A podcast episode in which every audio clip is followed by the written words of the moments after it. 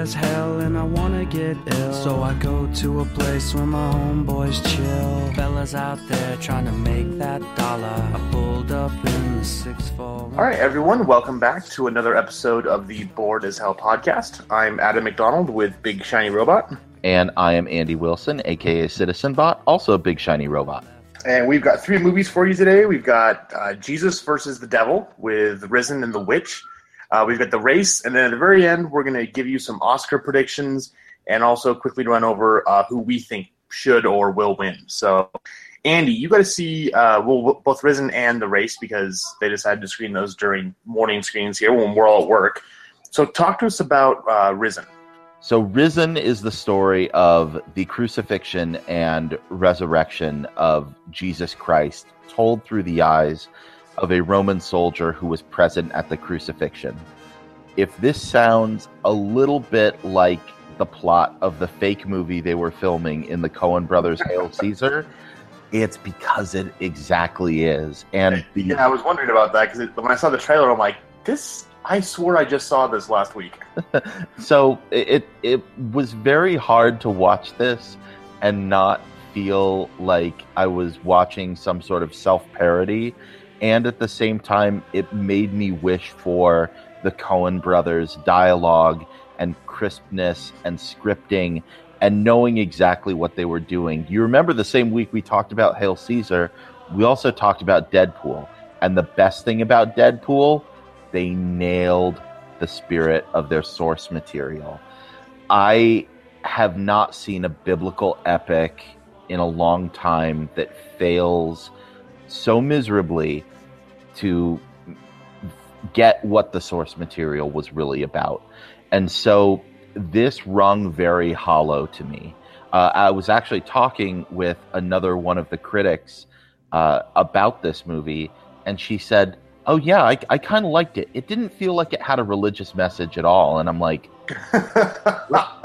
so we have a movie about Jesus, and you walk away feeling like, oh yeah, there was no religious message there. I'm like, how do you do that? It's like pick one of the 44 ways you can interpret Jesus and make a movie about it. Instead, this devolves into a weird kind of CSI Jerusalem as Joseph Fiennes, uh, who's playing this Roman soldier, is tasked with tracking down the body of Jesus, and he's aided by uh, Draco Malfoy. And of course, on their back is uh, Peter Firth, uh, who, if you ever watched the British drama MI5, uh, he is Harry in all of those. So a good cast, well acted, actually fairly well directed, great scenery, uh, well put together, but it just it didn't strike any sort of emotional chord with me. And as it becomes this weird escape story of the Roman soldier helping the 12 apostles flee from the Romans in Jerusalem to get to Galilee. I'm like, this feels more like the boring parts of The Hobbit. Uh, and and there you got you got Peter and James and John, doubting Thomas and Bifur and Bombur and Oin and Gloin and, and Don, yeah, and and I'm like, well, I I don't get this. I don't know what you're trying to do here because this feels like this could have been an emotionally impactful movie, a spiritually impactful movie. And I mean, say what you will about Passion of the Christ. I happen to think it was basically torture porn, but at least it had a very specific message. And it was giving that very specific message all throughout, and you couldn't help but feel that. So I, I, it makes me wish for the days of the greatest story ever told, The Robe, Ben Hur. I'm not saying every movie needs to be a biblical epic on, uh, on the same level as Ben Hur, but you could have at least tried. So, uh, when all's said and done, this is right down the middle. This is a five out of ten. Well put together, um, but you know, if you're going to take on the death and resurrection of Jesus, try to say something a little bit more cogently. Yeah, the, the general consensus I've picked up from my friends up here, uh, fellow critics, is that, like you said, it's well shot, it's well put together. It's it's good to see a biblical movie that actually, or a religious movie that actually has production value to it. Because Mhm. there's, you know, especially up here in Utah, and I'm sure you're aware, uh, there's a lot of LDS movies that are catering just to that crowd, like the Singles Ward and home, you know, home teachers and stuff. That really is just pandering and it's like they, they took 20 bucks a high eight camera and said we're going to make a movie and it'll sell because everyone will buy it because they're mormon and they've done the same thing with you know the black exploitation movies and lgbt cinema for a while Mhm. So it was good to see some production value in the movie. Um, that being said it was boring as hell and if you're not a believer there's probably not much there for you. Yeah, and and I think that you there's a way to split the difference and have a movie where it's it's not necessarily about being a believer, but maybe being able to like the the essence of this movie should have been here's a Roman who's not a believer who is impressed by what Jesus is and what his message is. And that is exactly what you got in Hail Caesar for just those like two minutes of fake dialogue. And uh, the Coen brothers have such a better idea of what the message of Jesus is with their tongues planted firmly in their cheeks. A, cou- a, a couple of Jewish boys totally nail Jesus in a way that this film completely fails to do. And it's it's just so disappointing. Um, and as someone who can appreciate a secular, secular take on Jesus and someone who has strong religious convictions about Jesus and the nature of Jesus, it didn't satisfy either of those very well. And and so it and it there's no excuse for being boring. And uh, that that's kind of the cardinal sin of this movie. yeah well um, and speaking of being boring uh, let's move over to satan now Yep. uh, because this next movie is the kind of the big anticipated overhyped horror film of the year called The Witch. Now, The Witch premiered at Sundance last year, and it was uh, one of the most talked about movies there. And I got to see it back then, and I've not really understood why people liked it back then, and I'm still not getting the hype now. Uh, but before we get into that, uh, The Witch takes place back in the 1600s. It's early Puritan times in, I believe it was Massachusetts or somewhere in New England.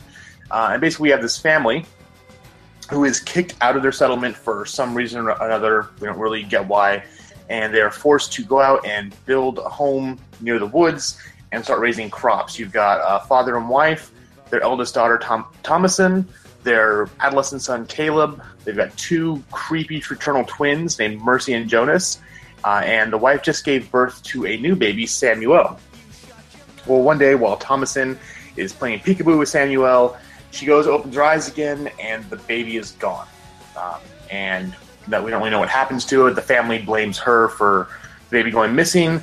Well, come to find out, there is a witch that lives in the woods right next to them, and she starts kind of harassing the family and kind of making horrible things happen.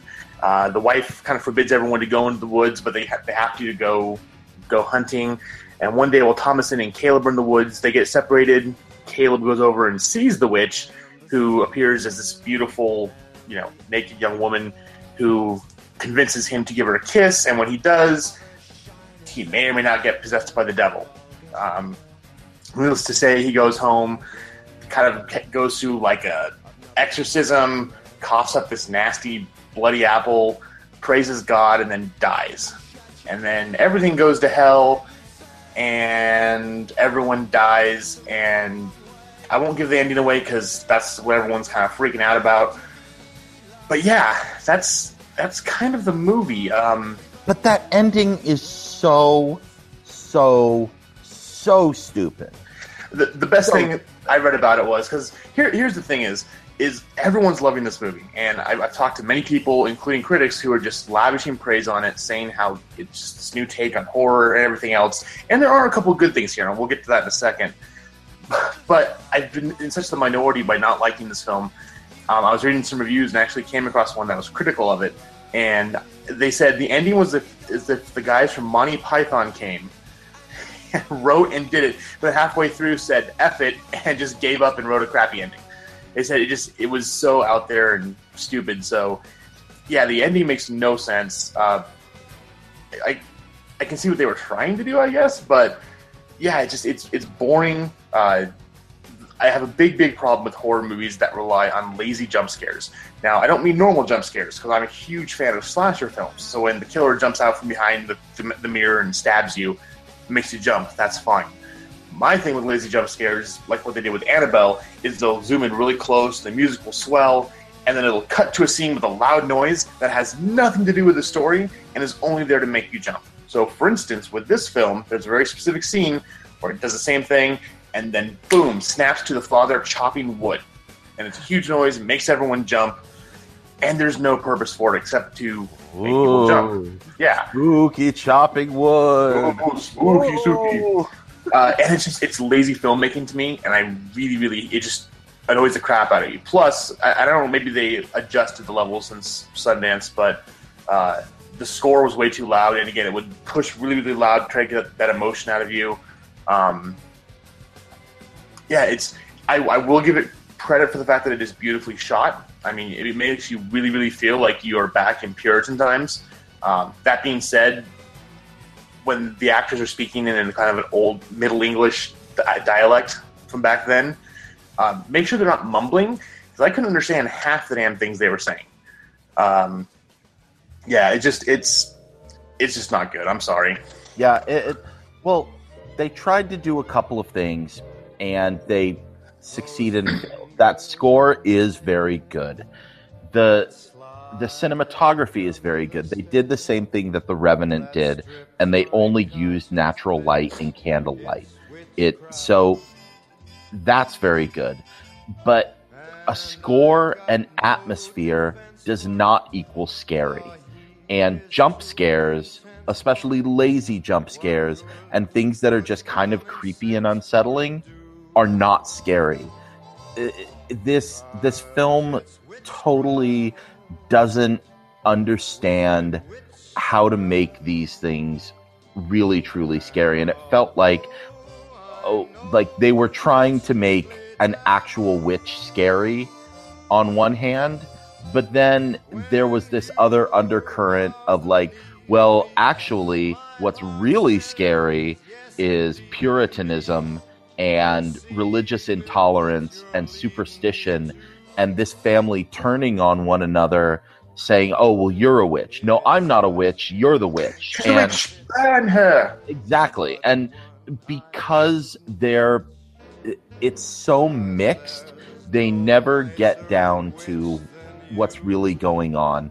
And if they had if they had kept this on the single track of witches are real and they're doing terrible things to this family, then that might have been one thing. But they they didn't nail that and they didn't nail the other theme and so it's it's so totally muddled. And it's uh, again the same unforgivable sin as risen. It's boring. For a 90 minute movie i felt like i was in that theater for at least two and a half hours. Oh yeah, it's it, it feels incredibly long, um, and yeah, there's there's some really cool undercurrents, and like you mentioned, there's the the whole problem with you know is is there a witch out there? Which yes, there is. Doing horrible. In fact, when you learn what it does to the baby, that was the most grotesque and horrible scene in the movie, and that and that was the very beginning, which I was like, oh, that's horrible. Maybe this will be decent. Um, yeah, and then there's the whole family turning on each other, and there's some really good themes and ideas there. They just never fully realize any of them, and it's it's it kind of leaves you with horror blue balls. Uh, yeah, in a lot of ways, and it's I the ending was just so unsatisfying. Like seriously, I wanted to yell at the at the screen like, "Really? That's it? That's that's what this is?" You Really? can fly, you can fly, you can fly. and the big reveal on like who's behind it all and i'm just like this is so so dumb, and I, yeah, I, I, it's, I just can't forgive it. I feel like this was a great concept that they they could have executed well if they had picked a theme and stuck to it. Um, but maybe this is, you know, this is a first time director, and he also wrote uh, the screenplay based on actual testimony from, uh, you know, people's records and journals and court records about supposed witchcraft in uh, in Massachusetts in the 1600s. So, you know, they were going for authenticity and real scares. If if they had made this more of a film like, hey, you know how everybody got scared of witches in Salem? Guess what? There actually were witches out there, and this is the true story of what actually happened. And they they'd stuck with that I think that would have been a much more satisfying movie. But this just it was confusing. Yeah. So you know, this actually did win uh, the best best director award at Sundance last year. Um, and but I think we both kind of agree that the the technical aspects of the movie are well done. I mean, oh yeah, the, the lighting. I think the directing's great. The cinematography's there. But unfortunately, it's like it, it's you've got a skeleton of a great thing, but then you've got a saggy, shapeless mass hovering over it that just kind of destroys any semblance of what could be there, the the promise of what could have been. So uh, I'm being very very generous and giving it a three. When I walked out of it, I was talking with a friend of ours from Big Shiny Robot, and I was like, I was like, can, can we give it less than zero? um, it's just, it's not good. I, I don't get the hype. I mean, maybe people are just excited to finally see a horror movie that isn't found footage or paranormal activity 27 um, and I get that, and so I, I think it's a great idea to have movies like this that do something different than the normal, like even slasher movie or, like I said, found footage. But there's got to be more to it than what this gives us. Well, and I don't understand why this movie is coming out in February. Why isn't this an October release? Why wasn't this an October release of last year? It, it's like this. I heard tons of hype around this coming out uh, after Sundance and at Fantastic Fest here in Austin, and people were just gaga over it. It's like, why not give people this creepy atmospheric movie at a time when people are looking for creepy and atmospheric? I could forgive it a little bit more, but every movie that is out right now, I'm like, would I have rather and gone and seen Deadpool again? Would I have rather gone and see Hail Caesar again? Would I have rather gone and see Star Wars again? if I can't say that that it beats any of those films, then and and the answer is an emphatic no, then uh, you haven't done your job as a movie, and is an emphatic no. So yeah, I'm I'm at a I'm at a three and a half out of ten. So, well, there you have it. Jesus beats Satan. So, as always, uh, but you know who could beat both of them is Jesse Owens. Oh snap, son! Oh, uh, so next we have uh, actually a film that that I like quite a bit, which is Race.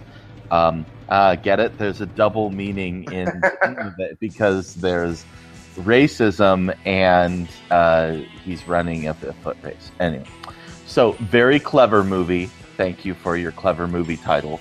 Um, this is the story of Jesse Owens, who uh, you may or may not know uh, went to the 1936 Olympics in Berlin.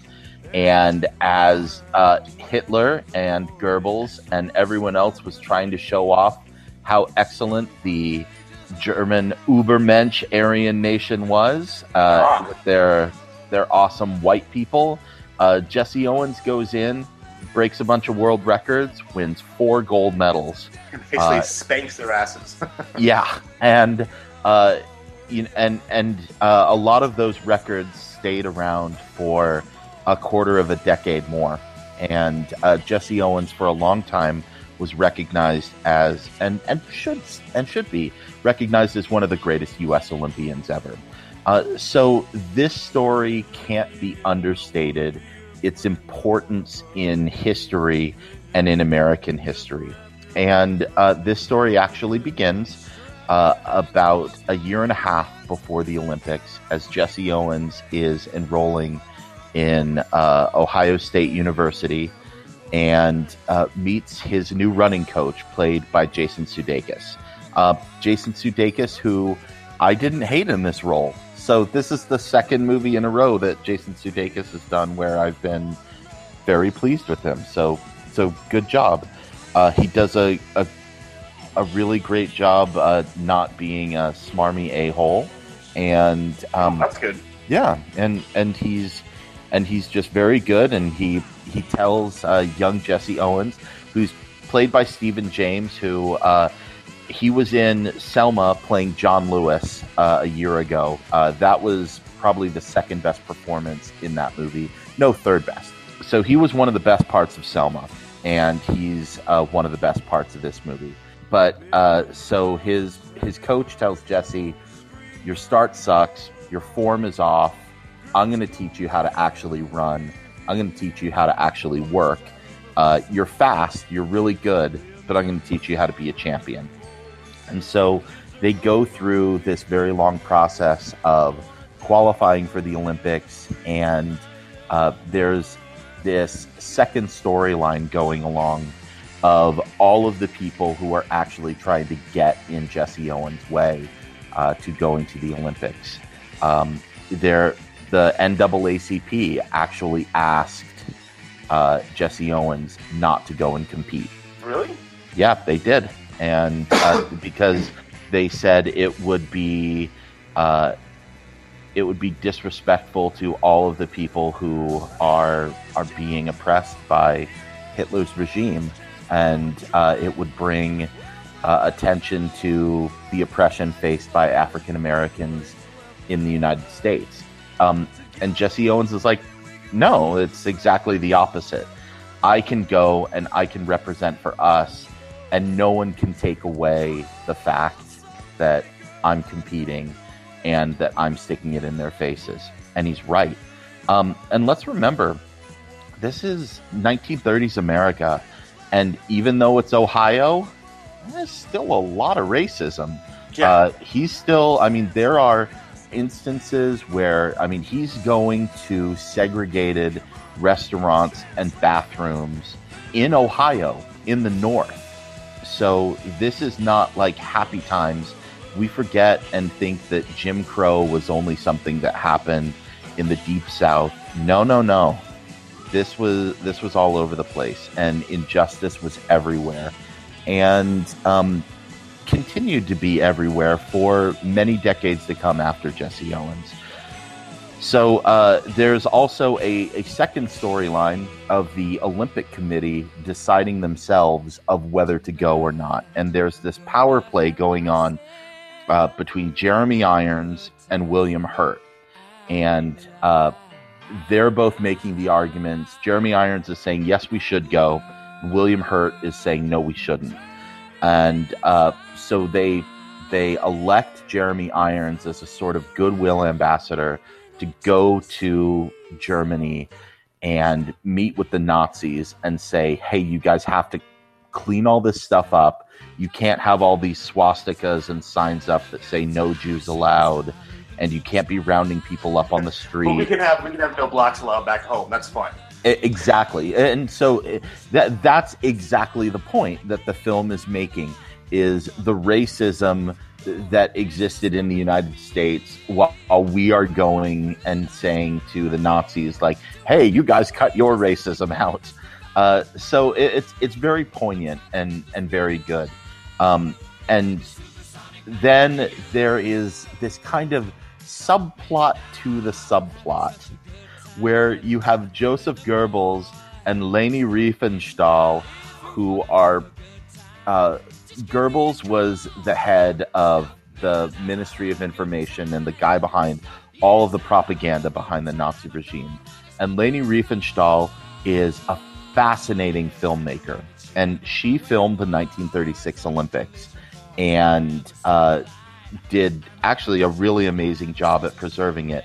And if you if you've ever seen a movie called Triumph of the Wills, that is the one of the best examples of uh, a, a documentary uh, that is you know complete propaganda. I mean, we talked about Michael Moore last week, uh, and you know, like I said, there's only a couple of points difference between Michael Moore and Leni Riefenstahl. Um, so, uh, but those points are very different, and you get to see the difference here. Um, Riefenstahl is a very interesting character in this film, and I'm interested in learning more about what actually happened in the power plays between her and Goebbels around uh, filming the Olympics because of what brought this up. The only problem is some of that stuff gets so interesting and you start going down that rabbit hole that you forget about the rest of the movie. And it, oh. it, it you know, whenever you have a C subplot that's that's getting to be more interesting than your A subplot, it's like, well, maybe the movie should have just been about that. Yeah. Um, but the, the only other problem is too the guy who plays Goebbels. He may as well have put on a giant Snidely Whiplash mustache and like started twirling it every time he comes on screen. He is just, he is just so over the top. Um, but he's a Nazi, so you can get away with it. So, uh, uh, but overall, I thought Race was really great. Uh, they they played up this great angle where Jesse Owens actually uh, becomes friends and lifelong friends with one of the German athletes and uh, brings us back to this good spirit of what the Olympics are supposed to be about rather than what Hitler and the Nazis were trying to make it about and trying mm. to make it this huge political statement. Uh, so there's a lot of courage on a lot of different levels.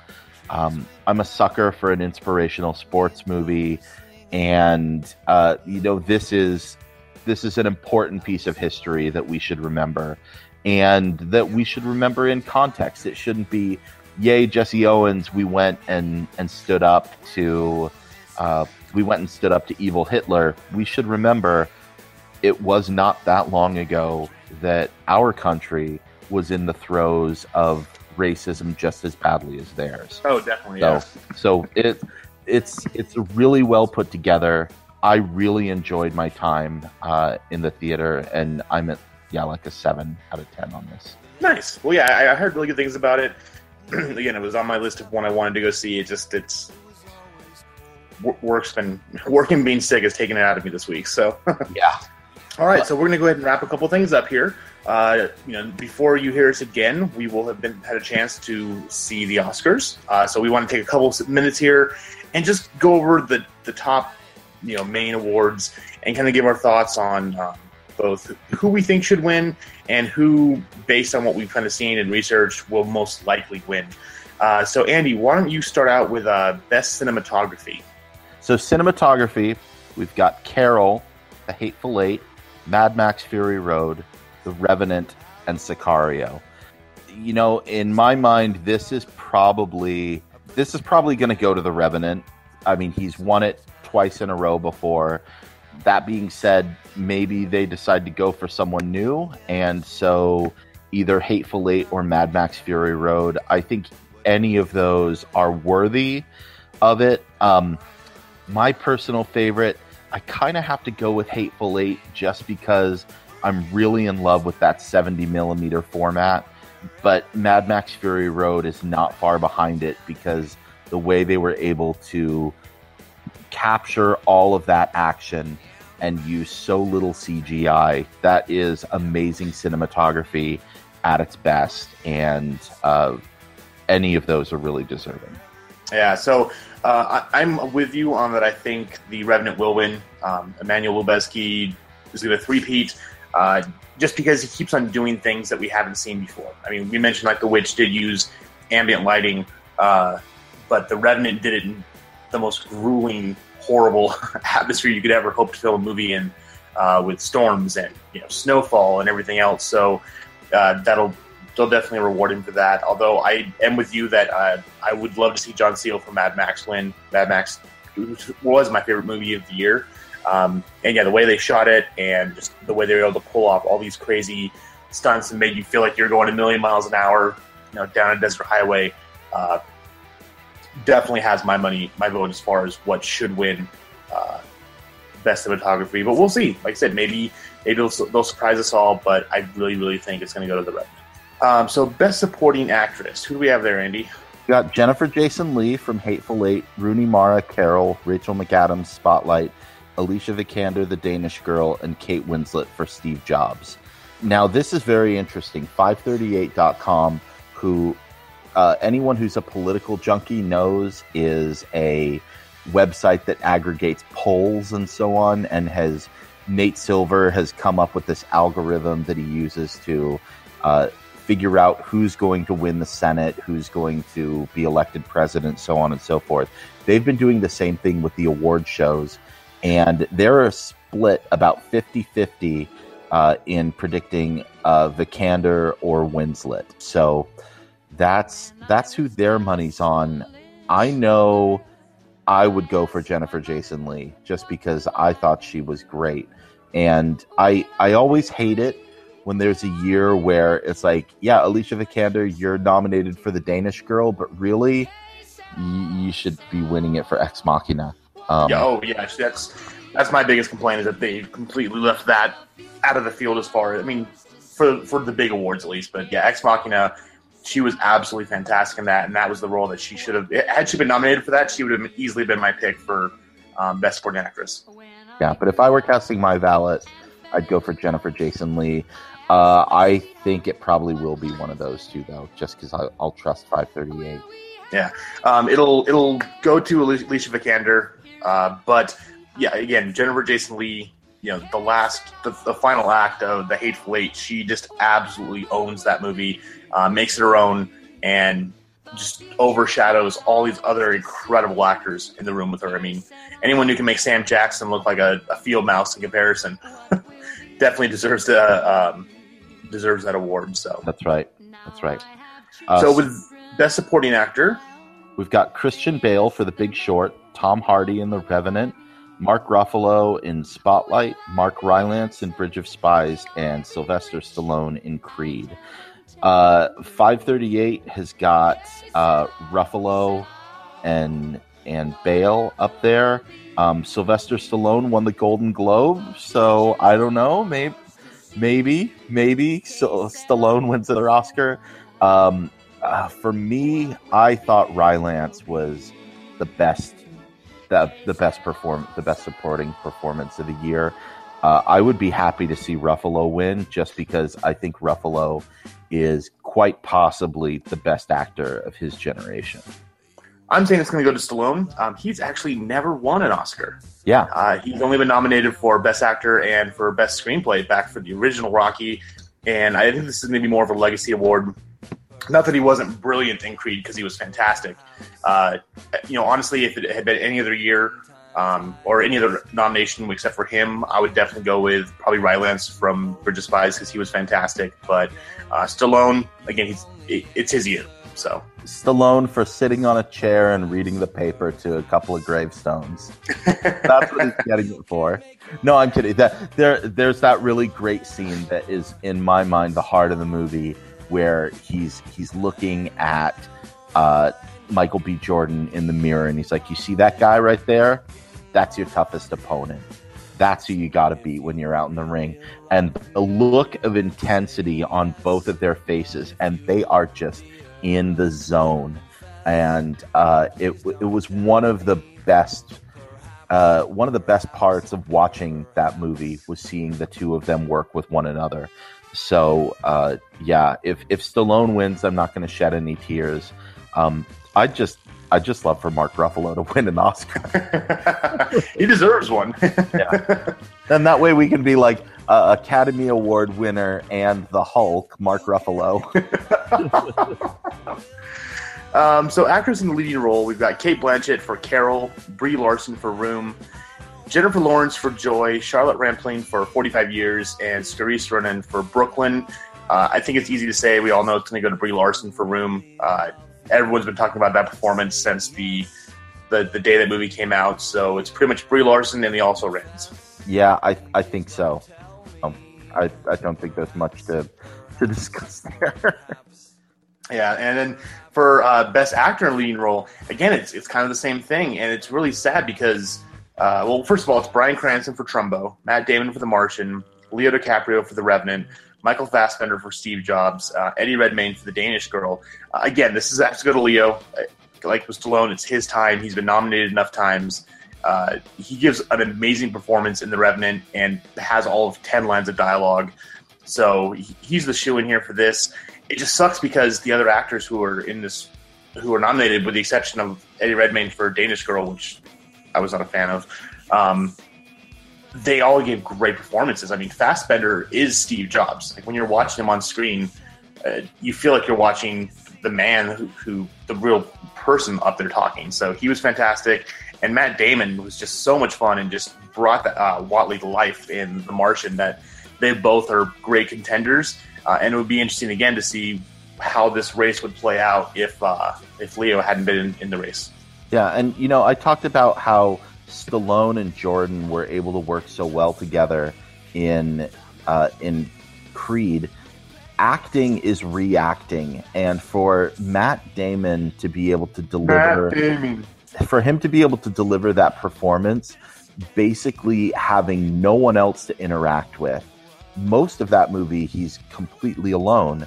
That's uh, that's something. That being Yeah. said, uh, the same could be said of DiCaprio, who is mostly alone uh, during during his part of the movie as well. So, uh, props to both of them, and uh, yeah, just Cranston and Fassbender are amazing as well. So, everyone's a winner in that category in my mind. Yeah, it's they're all great performances, uh, except for Eddie Redmayne.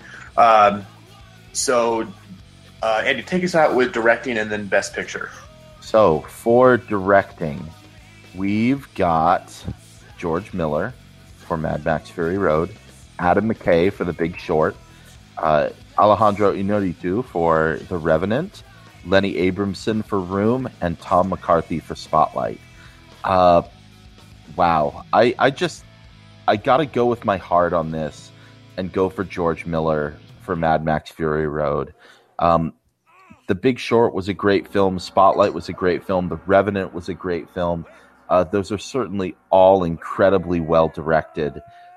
But uh, Mad Max Fury Road was something else, and it was the culmination of so much of George Miller's work. And it was timely. It was it was new and different, and it was exciting, and it was something that a lot of other Oscar movies aren't, which is popular. Uh, I mean, I guess you know, The Revenant was actually pretty popular too. It, it, you know, it actually made quite a bit of money in the box office. So, um, but uh, yeah, even, even my parents went to go see it. They don't they don't go see R-rated movies. yeah. So, I mean, but I think Mad Max Fury Road is that rare popcorn movie that means so much more. And and so, if I were casting my ballot, I'd go for Miller. Um, I I think the Academy will go with you know. Yeah, and it's funny we have the exact same ideas here.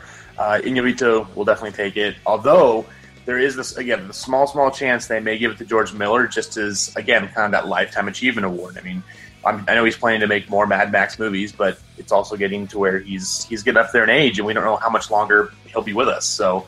Uh, count on Inarritu, but it'd be really, really cool if George Miller would take it because, um, again, Mad Max Fury Road, between the cinematography and the directing, was just that those were just flawless aspects of that movie. and and then we've got for best picture the big short bridge of spies brooklyn mad max the martian the revenant room and spotlight. Uh, again i think it's really in between uh, in between those two. And yeah again if i'm casting my ballot i'd, I'd go for mad max. I think uh, the revenant will win. Uh, outside shot the big short wins but um, I, I I don't know. I it's it's done really well in so many of the other so many of the other award shows. Uh, I don't know, um, but the great thing is all of those movies are great films, and I the the only problem I have with these categories is that Inside Out is not in there. I, I think we could have swapped out uh, Brooklyn and put in Inside Out. No, I, I I agree with you there. Inside Out should have been should have been nominated. And the thing is, with the new rules, they can have up to nine movies, so you could even throw in Inside Out, and you'd still you know be within the rules. Um, this one was kind of the hardest for me to do research on and kind of pick a winner. Um, Revenant is the one to lead, so that's probably what it's going to go with. Uh, but there's some rumblings for both Spotlight and The Big Short, so those could be your your underdogs to come take it. But I really think it's going to go to Revenant.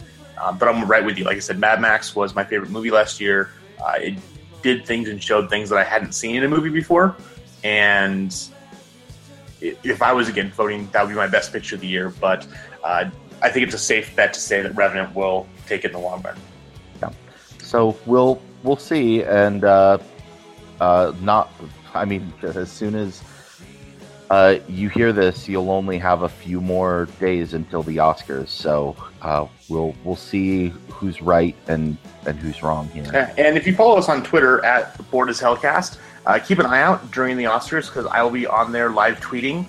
Uh, and the last couple years that I've done this, uh, it's been kind of fun and snarky. So if you enjoy some uh, jokes maybe a few off-color things that we don't include in our podcast, keep an eye there because I'll be for all as long as I can until I have to go to sleep, making fun of rich people giving themselves golden statues. Yay! It's Yay. our favorite thing. Uh, oh, and white people, lots and lots and lots of white people. Host, hosted by Chris Rock. So. I'm sure we'll get we'll get some good jabs at Oscars so white. I certainly hope so. Uh, all right, so next week we've got Gods of Egypt, uh, Triple Nine, and Eddie the Eagle. Uh, going kind of keeping with the the Olympian run. So uh, I think we're kind of we've already seen one of those, and we're already excited to talk to you about it. So until then, hail Satan, and have a lovely afternoon. Punk ass tripping, but it's alright. Homie scored a key, he's gonna fly, punk ass fly.